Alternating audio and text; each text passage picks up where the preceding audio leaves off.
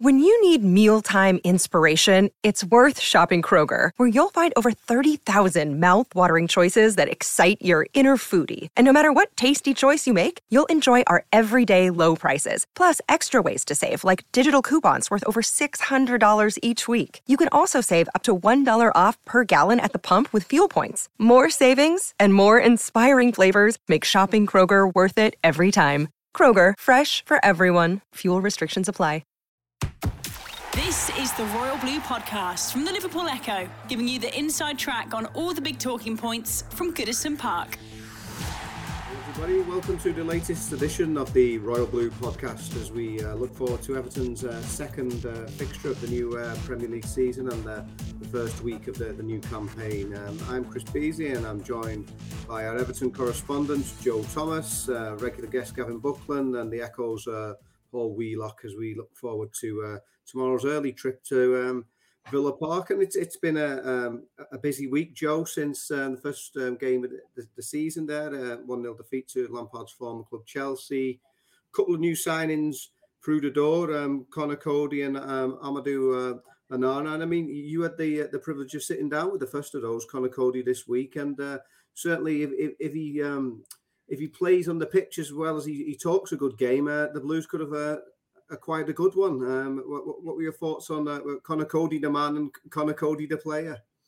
Absolutely, Chris. I mean, I think anybody who saw any of the interviews or any of the media that the club put out when announcing his signing earlier, earlier in the week would have seen that clearly there's a great deal of, of enthusiasm from him, and he's he's clearly very happy to be here and, and wants to be mm-hmm. here and do well at Everton. And you know, when I sat down with him on Wednesday morning, I very much got the same vibe. You know, he seems to be somebody that understands the the importance of the club to its supporters, uh, the, the, the stature of the club within the wider environment of football generally, and and it clearly thinks it's a privilege to be here and wants to play football and do well. And, and I think, you know, in sitting, down with him for 20 minutes and you listen to him talk about it, I think he genuinely sees himself as wanting to come here and, and, and help Everton help Frank Lampard with his vision and take the club forward. You know, he, he buys into it, and, and everything he says is almost everything that you think an Everton fan would want to hear him say, and with the added bonus of it seems to, it comes across as very genuine. Yeah, and um, Gav, I mean, you're obviously our, our stats man, and you, you pointed out that um, he's, uh, that Coady becomes a fourth England um, centre back on, on the Everton books now um, after his, his signing. But I mean, were, were you pleased that they were able to get the, a, a player of that, that pedigree in, especially obviously after the dreadful double injury blow of uh, Yerry Mina and Ben Godfrey yeah. against Chelsea? Yeah, I've got to credit Trevor Edwards on that on Twitter, who pointed that out um, to give him credit. It's, it's, it's, unbelievable, that isn't it? We can't yeah. find any any other club that's ever had four England centre halves really? at, the, at the same time. We found a couple with three. Yeah, uh, Coady, well, I talked about him on early on the week. Really like Coady as a, as a player and, a, and as a person off the pitch. Um, I think it's interesting. Frank was talking about leaders in the dressing room and the importance of them in his press conference. And the one thing you know about Conor Coady that he's a leader on and off the pitch, don't you? And I think it'd be a huge asset to Everton in the same way as Tarkowski will be. And yeah, I'm, I'm really pleased, really pleased with the signing and I, I bet it was an interesting conversation he had with Frank by the sounds of it. Um, mm. I think he's, he's just a huge asset, and it's, it's a great deal for the club, isn't it? On loan and then permanent sign, and hopefully, yeah, he's a, I, I really like Conor Coady, and um, he, he'll be a great signer for us, and we know what we're going to be getting. Yeah. And, and Paul, um, it, it's an interesting one, and I think that everyone seems to be, whether they're Evertonians or from the wider footballing world, they think this is a real coup for the Blues. Surprised the way that Wolverhampton Wanderers let him go. I mean, were you surprised in, in, in that, that, way? How he's gone from being a captain, playing almost every week, and then all of a sudden uh, he becomes available.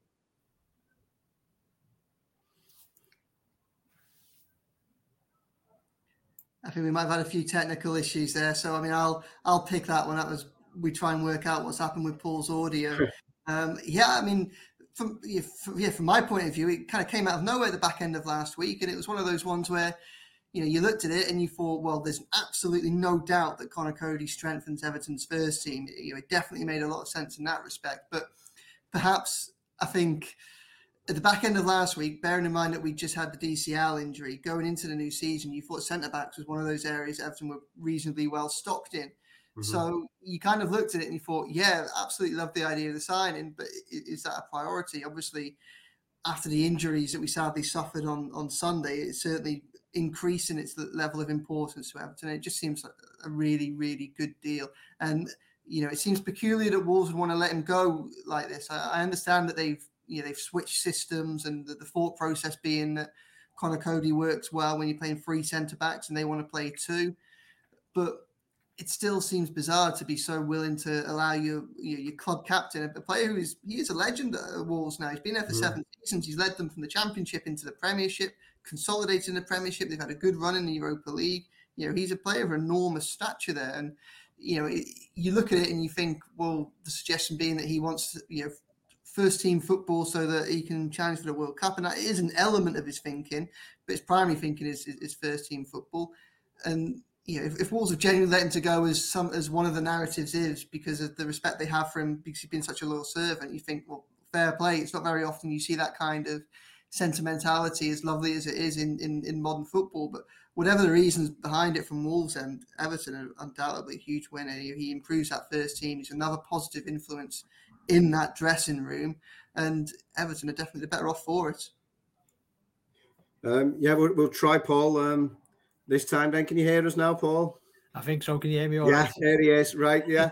so, uh, like we were saying, um, whether it's noble or naive, it does seem strange that that, um, that Wolves have let him go in this uh, instance. But I guess uh, in many ways, you know, Everton are the beneficiaries of what, whatever the reasons are. Oh yeah, without question, without question. Like uh, I think I was delighted when the, the link started to surface late last week over the weekend, but even more so obviously after the injuries to, to Godfrey and, and Mina. But I mm-hmm. I think, you know, you look at him and he's 29 years of age, England international. Obviously, I think he's settled. I think he lives in the, the kind of Widnes area, I believe. Uh, so he's got he's, he's settled here. I I just think he ticks a lot of boxes, you know, and mm-hmm. especially I say especially after Mina's injury last weekend because it was such a shame because I thought Everton was so solid, weren't they, across the 90 minutes, even, you know, even when Mason Holgate came on for for Godfrey and then Mina. But it, it's just clear that, you know, it's not through no fault of his own. You're just not going to get a long time, a long run of games at Amina, are you? And across the course of the season, he just has rotten luck with injuries. So we, we needed a replacement, and uh, I think with Coady, it's it's it just I say it ticks so many boxes. Uh, another leader, I think Tarkowski slotted in really well in what we've seen over pre-season and how we played on Saturday against Chelsea, and it just feels like there's a there's a real solid spine being built there. So yeah, absolutely delighted that he's he's coming and hopefully he's going to do well for the club. Yeah, and uh, going back to you, Joe. Obviously, he's not the only new face through the door. I mean, we, we got a glimpse of him on Saturday at the game, Amadou Onana. Anyway, he was looking very pleased to be posing for photographs with the fans and various people in the, in the main stand at Goodison Park, but for very different reasons. There's a lot of um, feel good factor about this deal as well. Yeah, absolutely. I think it's the type of sign that every single fan of any club in the Premier League wants them their, their side to be making. I think ultimately, you know, if you offered anybody the chance to sign one of uh, Europe's top emerging talents, then we'd all be excited by it. And it's, it's, right that Everton fans are. Obviously, he's only young and he's still inexperienced. He's only 20 years of age. And even if he was older and more mature and had more experience, you know, it would still take a while to adapt to life in the Premier League. So I think we have to be very careful about our early expectations for him. But he is a signing that, that obviously brings a lot of excitement to this transfer window. And again, it comes in a department where Everton desperately needs strengthening. So, yeah, hopefully he can do a job early doors and he can come in and settle in quickly. And, and Everton needs centre midfielders. Again, got a lot of injury issues in that area, in, a, in an area where they, they've been seeking to strengthen all summer and probably still want to strengthen even beyond his signing. But you know, it's, it's it's a wonderful piece of business. Again, another another big surprise last week. Obviously, C- Coady, as welcome as it as the links were, were a bit of a surprise in the context of Everton really needing to prioritise on centre back, uh, sorry, uh, centre midfielders and, and, and, strikers, and then Onana in the sense that all of a sudden, you know, the, the checkbook was open to an extent that we perhaps weren't expecting in this transfer window. But you know, whatever the particulars of the deal, Everton have got another fine player on their hands, and you know, in Coady, you've got somebody who can improve the squad now and improve the squad kind of as it goes forward. And in Onana, you've got someone who hopefully can improve the squad now, but you know, he lays the, you know, he can be a big part of what Lampard's vision is for Everton, you know, going forward into the long term. In there, um, perhaps a surprise in the, the amount of obviously that was obviously uh, had to be paid for Onana, um, a reputed fee of over 30 million pounds. We've been told for a lot of the summer that pragmatism was the key and that you know we couldn't get um, carried away in our expectations for uh, who Everton uh, brought in. But I suppose while likes of Tarkowski, Coady, very popular for what they are now, like I say, at 29 years of age. Um, Onana is something different in terms of the, the type of signing that he is. And like as Joe said, one for the future. And as much as we don't like to say it when a player's only just come through the door, somebody who has a potential sell on value as well. So is that for me, Chris? Yes. Yeah. Oh, sorry. Yeah. Um, yeah, I, I, like the idea of us having a checkbook, Joe, by the way. official Everton checkbook in these digitized times. I think that's that's a nice thought, that isn't it? You know, yeah. Um, I can. I mean, they're showing a lot of faith in them, aren't they? I mean, mm-hmm. we all know that there is the spending restrictions and, and indeed the cash that was, you know, probably not going to be available during the summer for a number of reasons. But you know, so if you were, you know, on the one hand, we're talking to say PSG about wanting to, you know, do a deal that benefits us financially over is this a of guy, and then the next minute we're splashing out 30 million quid, albeit on a you know sort of annual payments. So, but we're showing a lot of faith, aren't we, in that context on a on a 20 year old when mm-hmm. when money is not we're not necessarily flush to pay that amount out of our transfer kitty or whatever you would call it. It, it shows that Frank and the management team must must see something in him and and at that age, as you say, quite right, he's got a he's got a, a sell on value as well. Uh, hope he's got a you know clause in his contract if he ever gets transferred for a higher fee. And yeah, I, I think I've not really seen him. But the no. one thing I would say, and should have said that on Monday, really, is and I should be give, giving credit to the club here. Is we, we appear for the first time in a long time to have a coherent transfer strategy where it's quite mm-hmm. quite clear in, in, in a given window what we're trying to do. And mm-hmm. it's quite clear at the end of last season, you just saw our record in the campaign, and there's one figure that stands out. Was it 66 Premier League goals conceded, was it? Is that what it was? Hmm. Something like that. Yeah. So if you concede that many goals this season, the chances are you're going to be in and around relegation places, aren't you? Yeah. And, and I think the feeling is they're using that tran- this transfer window to ensure that we don't concede 60 odd goals again this season. You need to bring that figure right down. Uh, reflected both in the players that they bought, um, their age and experience, and also tied in with, with Ashley Cole doing you know more defensive duties. And it's it's quite clear that whole transfer window is built around that. And, and that's good to see. And within that, we've got some good deals, haven't we? Tarkowski and, and Coady, where there's no transfer fee and, and I think we, we, we should actually give credit for the club for the and the management team for the change. You, have been lambasted in the past of, of being, you know, being disorganised and, and you know flying by the seat of the pants when it comes to transfer window. It's quite clear what we're what we're trying to do here, and we may even strengthen in in centre midfield and you know, in particular before the end of the window. Be nice if we can get a striker in. I think we should give credit for that. I mean, I had got a bit of stick when he said, "Well, you know, wait, wait till the end of the transfer window to judge us." And people jumped on him saying, "Well, there's five games at the end of the transfer window." He, he didn't say, "Oh, we won't be signing players at the very end," did he? Though, to be fair, and and, and I think credit so far for what's been a productive and positive, you know, few weeks for us off the pitch in terms of bringing players in, and uh, long may it continue. The Royal Blue Podcast from the Liverpool Echo.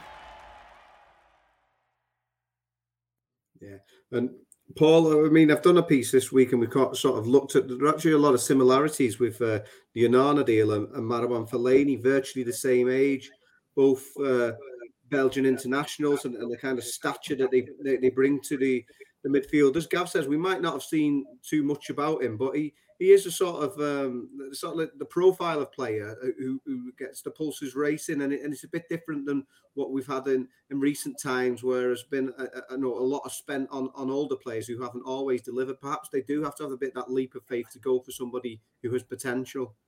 Yeah, I'd say it's not just his nationality, his age, his age, his height, uh, yeah. it, but it, it just feels obviously back then money was tighter, wasn't it? But for, for different reasons to, to, to put it what it probably what it is now. Uh, and the fact that Lampard and Thelwell were willing to spend what I imagine is a significant part of the budget on yeah. one player speaks volumes. And, and to be honest, so does the fact that Moyes was was going to do it as well, because obviously you know how careful he is with with, with the club's money. We've seen it at Everton yeah. and we've seen it with West Ham. Like, you know, obviously he had a few missteps after leaving Everton, but his recruitment at West Ham's been absolutely superb. So if they were willing to spend 30 odd million on Onana, suggest that, and Moyes was was keen on the deal, suggest that we're going to get a very, very good player. But it's, yeah, it's, it's, I think Gav was spot on what you were saying a, a, moment ago. I was quite infused by Saturday. I know uh, we obviously lost the game 1 0, but it, it was, and we, we, we, it wasn't backs to the wall, was it? I think it was better than what we saw at the end of last season. It was definitely progression in terms of when we got the ball down in the final third. But it, it what screened out to me, we just looked a, a, lot more solid of a side. And if that's the way we're going to go with Coady Tarkowski, Holgate, Mina Keane, Godfrey when he comes back, and two solid centre midfielders, I can live with that because I think there is creativity in the in the fullbacks. There's you know there's, there's, there's definitely still room for improvement in Mykolenko and Patterson, or if you play Iwobi wide there, and the, obviously the attacking the attacking players, you can see what's being done. And to follow on from that other point, yeah, it's it is probably for the first time that we're seeing a real coherent strategy forming. And I think Adam said it in a piece this week. Then he said there's still work to be done, and you can understand why there's a there's been a mistrust or cynicism among Evertonians when it comes to recruitment after what's been uh, kind of spent and wasted in recent years. But yeah, it's exciting. Yeah, I, am really looking forward to seeing Onana play. And it comes back to another point that you guys have been speaking about. I think the Belgium under 21 manager was was quoted in uh, a paper over there earlier this week saying like Everton in a couple of years could have like a 70, 80 million pound, 80 million euro euro player, million euro player in a couple of years' time. And, and that's horrible to say that. But listen, look at Richarlison. If Richarlison hadn't developed into the player he was today, this transfer window would have been looking very differently. And that's probably a bit of the reality where the club is at the moment, where, you know, if you have to bring in young players, maybe get three, four years out of them, then sell them on. That's, you know, there's big clubs out there, the likes of Dortmund do do it so well. And that's really for now, I think, what Everton should be aiming for. Yeah, and we've spoken, Joe. Um, we're very pleased with the kind of transfers who have come through the door already, but there are two um, sort of glaring areas still to be filled, really, in terms of we know Onana can play in front of that back four, but I believe he, uh, we're told he's better deployed going forward. So there's still that number six that Frank has spoken about, and what was also obvious from the Chelsea game, the striker. So whoever the, um, Lampard and Thelwell can identify, that those two areas still need to be filled. And we probably thought Idrissa Gueye would have been one of those now, but that, that still hasn't happened. It still hasn't happened, though. Of course, it seems to be be rumbling on, much for probably the frustration of of, of a, a, lot of people certainly involved in in the talks at, at this end. I think there probably was a bit of hope that when those talks started that he might be in place to, to play against Aston Villa. And you know, had had he been signed by now, I think he probably would have made the starting lineup, providing he was he was match fit. Yeah, Everton clearly, obviously, they've signed one midfield. They clearly need another. I think Lampard, you know, has always sought the signing of, of, of two midfielders if possible during this this transfer window. Um, that's a, a, situation that's perhaps been intensified by by the injuries Everton have in, in that department as well. And then it's clear as, as, as day to anybody that Everton need a striker. And I think they needed a striker even before Calvert Lewin picked up his injury. They potentially could have had somebody in the mould of Richarlison who could have played as a, a, winger or as a striker. Maybe that's not so important now that they've also signed uh, Dwight McNeil. Mm-hmm. But I think that even when Calvert Lewin comes back, you know, Calvert Lewin, Rondon, probably even if they end up playing one up top, then they probably need an, another striker. So that's obviously going to be a priority, and you know, there are lots of names being linked with them at the minute. I think if uh, if you were the agent of a striker in Europe, you'd be you'd be ringing up Everton, you'd be and uh, Kevin Thelwell and trying to tout your players' services because obviously you know Everton are in, in, in, desperate need of reinforcement in that area, and it's going to be really interesting, I think, to see how they go about that in the next few weeks because uh, the Onana signing was is, is a brilliant one on, on so many levels, but all of a sudden there must be a fair few clubs that Everton have been in talks with over the summer who may well have not thought that Everton could sign off a deal like as big as that. And I think it's important to understand that you know, the, the money for Onana is going to be structured very carefully. You know, it'll be mm. another one where it's the payments will go in installments over a long period of time, and it's it's not quite handed over that full pot of money or even a significant chunk of it straight away. But there may well be a few of those clubs that perhaps might have been more open to you know allowing a player to go on loan to Everton or perhaps accepting only a small initial payment, uh, who may well be looking at it and thinking, well, perhaps Everton might have a little bit more money than mm. than we initially uh, than we initially thought, and that might complicate things. On the other hand, it might may well be that they do have a chunk of money that they can spend and that they've been saving it for and put aside. They're just doing a lot of due diligence and searching for the right person. So, I mean, it will have not have escaped anybody at Finch Farm that Everton need a striker. I mean, Gav's rightly praised, I think, the recruitment strategy for this this this summer because it for once it clearly seems that there is a, a strategy in place and there's no way that you could draw up a strategy that makes any sense that would have any coherence that wouldn't have started at the beginning of the summer which said well one of the things that we need to do is get a striker they've delivered in several other areas of the pitch so i, I don't have any doubt that they will bring a striker in just who that is and on what terms and when that is is is, is, is the question. I think. Yeah, and Gav, they they say never go back. I mean, we've had plenty of players who have gone back to Everton. The manager came back for three separate stints. Obviously, the most successful manager in the club's history, Howard Kendall, though he wasn't as successful with those subsequent stints. Um, Idrissa Gueye, I mean, where, where, if you were Frank Lampard, right now? Would you mean how long would you, you keep waiting for him, or would you just um, would, would you be getting a bit fed up by now? I think he's probably fed up already, isn't he? Yeah. Uh, to be fair, I think you can only give somebody so long, and as Joe was saying, there's there's a lot of probably complexities in the deal that may not have been there a fortnight ago, uh, both for player and, and club. So I think Frank could be looking out elsewhere, but only at the same time to say this a Gana Gueye, I wouldn't necessarily be a fan of him returning anyway. So if we get somebody else mm. in, I, I, wouldn't be too upset about that either. Um, but I think he'd be looking at other options. I know we've been linked with a couple of other other players, but it's vital that we get, yeah, we, it's vital that we get a six in, isn't it? Really, uh, mm. to, as you say, and, and Arna sounds like he's a bit more of a Fellaini type player, possibly. So we just need to get somebody in in that that area of the pitch. I suspect Frank could be looking looking elsewhere as we speak. Yeah, and uh, Paul, just finally on, on the transfer um, side of things. I mean, did you have a, an appetite for for for Idrissa Gueye to come back, and, and, has that now changed because of the the way things have panned out? We probably imagined that would have been the first deal over the line amongst um, all of these ones that we've been talking about.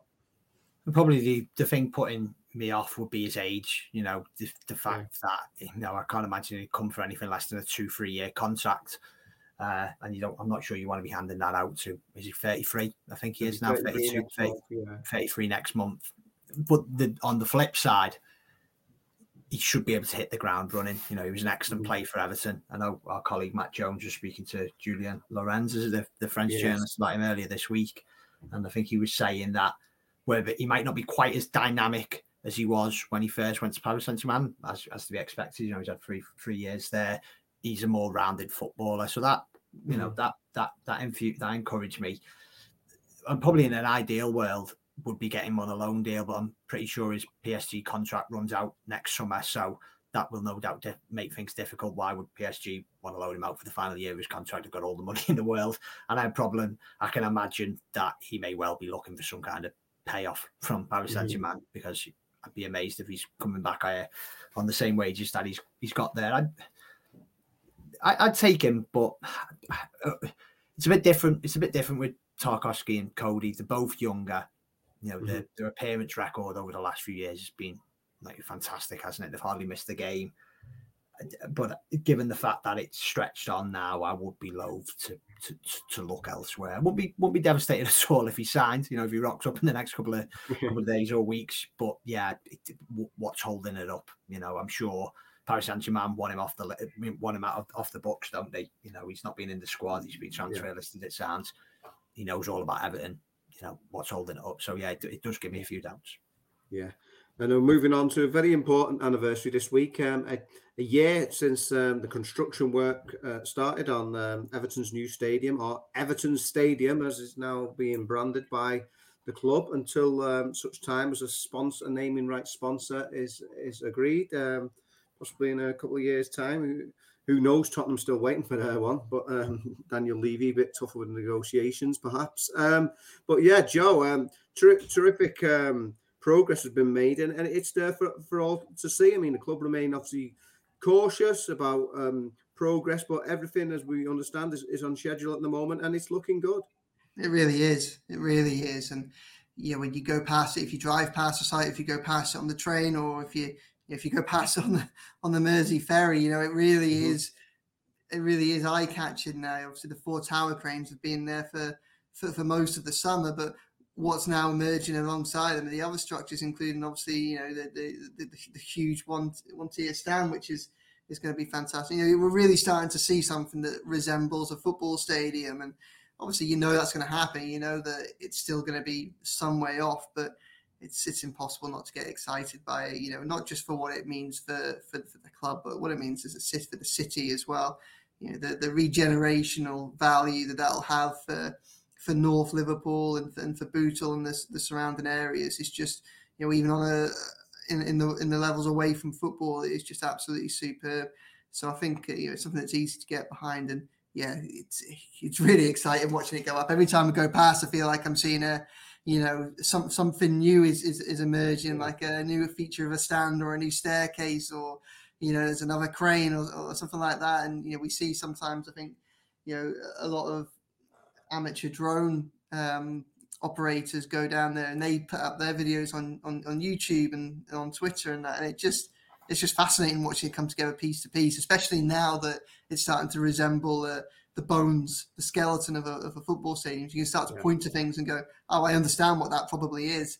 You know, I, it's exciting times it is, and it's it's it's almost reassuring as well now because you can you can see that the progress is being made you know, for, for so much of it, it's been behind closed doors, but at ground mm. level, or obviously, you know, even below ground level, trying to sort that stuff out. So from the outside looking in, you can't see anything. So you're like, what's going on? What's going on? Yeah. Well, now you can, you can you can see the physical changes every every week or so, and and, and that's going to be fascinating to watch as the this, this development continues.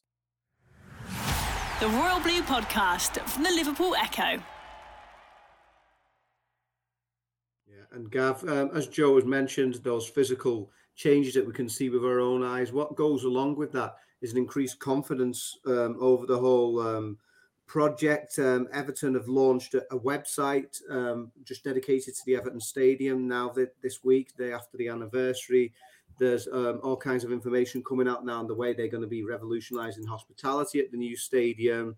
Um, a, a scheme they call All in terms of it's all inclusive, lots of different sort of options for for supporters it does seem a, a lot more uh, tangible now. And I suppose um, uh, from a confidence point of view, you can see where the club are becoming bolder now as, as it moves forward. Because we can't remember in the, the not too distant past, there was a lot of naysayers on this project. Yeah, I mean that's from the financial side, isn't it? Really, and that's mm-hmm. that's um, understandable. Given there's at least one major club in in Europe that's got a half-built stadium, haven't they? Because of of the owner. So I, I fully understand why people getting a little bit touchy over it. Mm-hmm. Um, having said that, the, the, stuff that's come out this week about the all, you know, you know, project for want of a better phrase, mm-hmm. is it? This is not not something new. I, I went to a, a, presentation by the club three years ago. Yeah, and even then, it was quite clear what they wanted to do regarding things like hospitality and the, the match day experience and making it a lot more varied and a, lot more flexible than what what it has been in the past.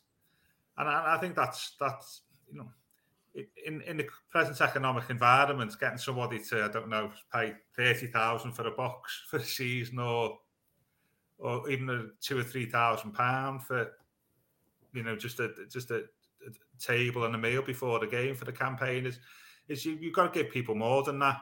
And and the club were talking about that three years ago of mm-hmm. of giving the I don't use the phrase average, but just the the, the, the person who just normally goes and sits down is is given giving them a little bit more than just mm-hmm. a, a, match match day ticket, but without making it too expensive, so it, it freezes them out.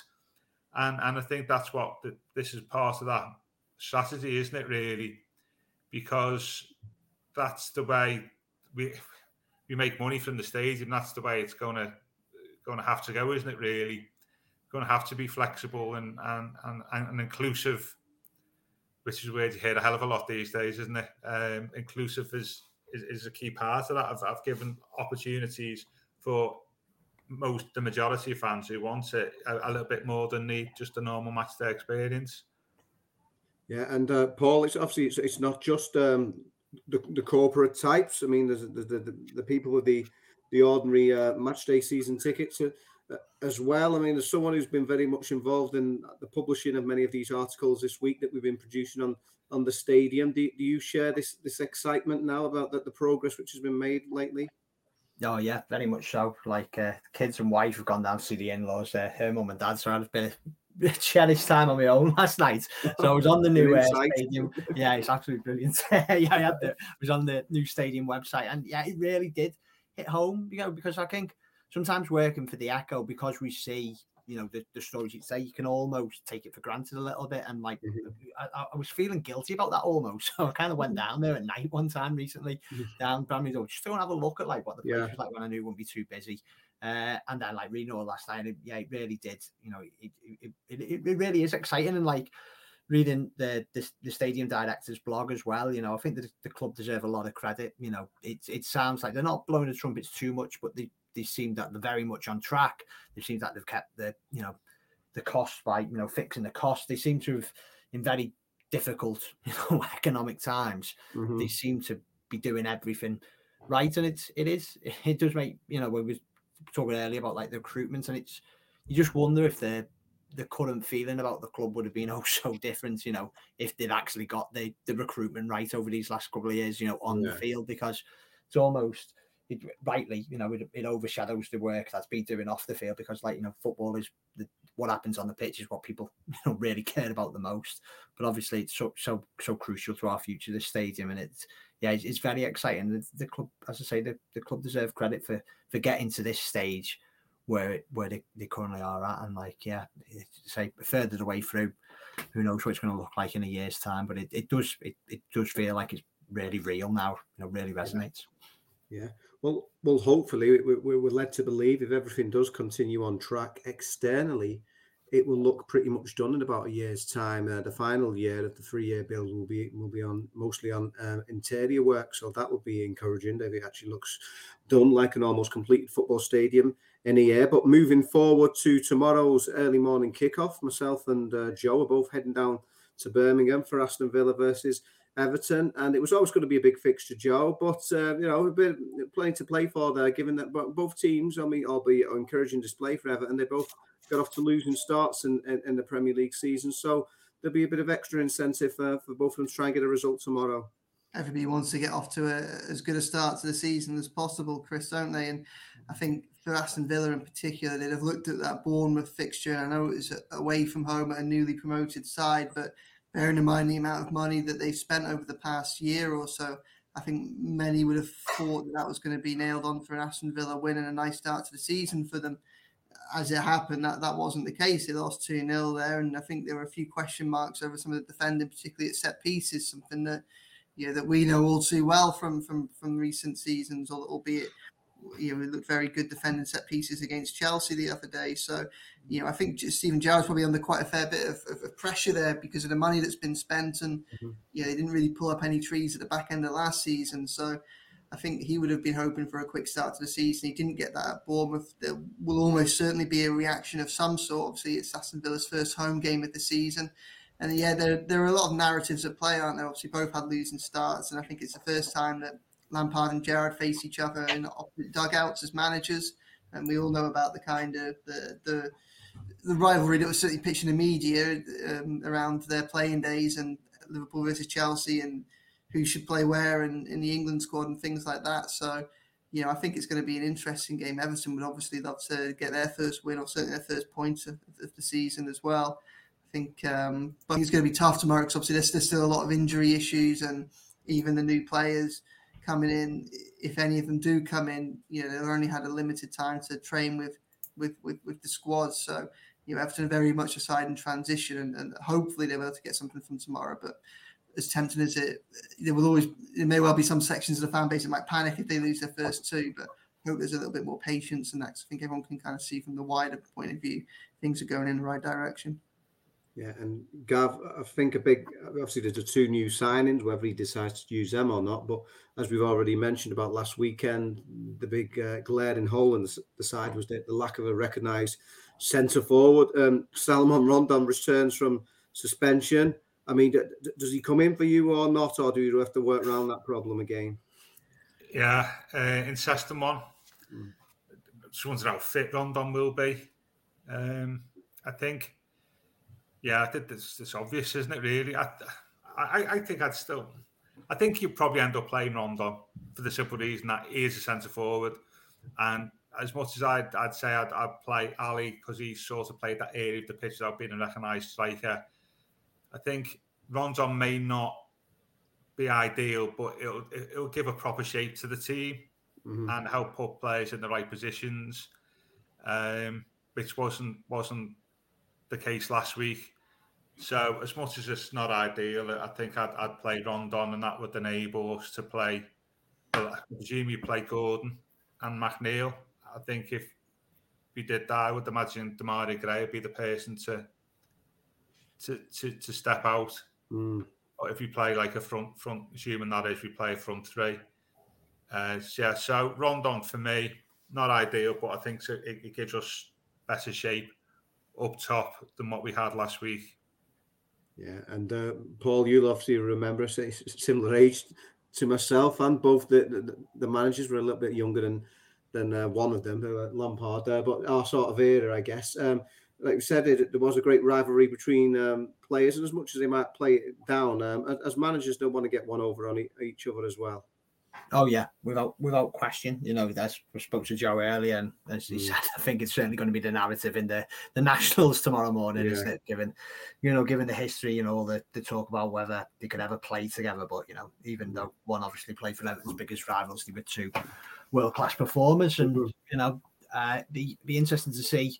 I probably when Gerrard took over Villa and he had the, the start that he did, he had a pretty positive start. Obviously, won at Everton as well. Then they, uh, you know, everything was rosy there. But you know, yeah. looking from the outside, you know, he's made a big call about Tyrone Mings.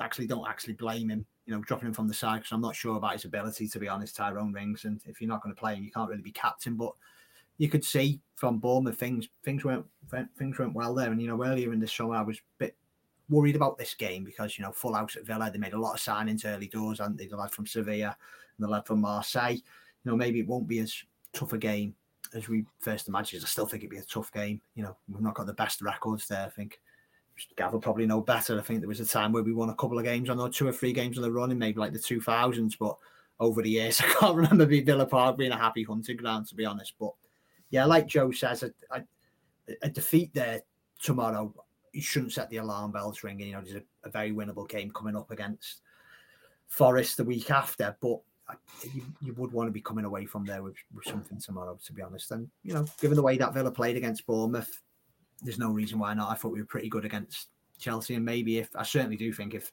if Calvert Lewin had played, we, we would have got maybe a point or maybe even a win, and that maybe could have you know been the case with Rondon as well. So that's why I'd probably go along with Gav and say get Rondon in there tomorrow. Yeah, so here we go then. Predictions time. We'll come to you first. Joe, you're, you're going to be there with, with myself, going to be covering the game for the Echo. How, how do you see it going tomorrow? Yeah, well, I mean, just some answer to your last question. I definitely, I think I'd start Rondon just yeah. on the basis that uh, he gives them a little bit different up front, gives them a focal point for you know Patterson and Mykolenko their their work down the wings, and also I say I know it's only ninety minutes, the first nine minutes of the season, so you can't read it too much into it, but. Villa seemed to struggle with Kiefer Moore quite a lot against Bournemouth, and you know, he's a big lad that obviously scored the second for a header from across. So I think having Rondon up top might might be quite a useful attribute for Everton tomorrow. Um, I, I, think I think it's a tough game.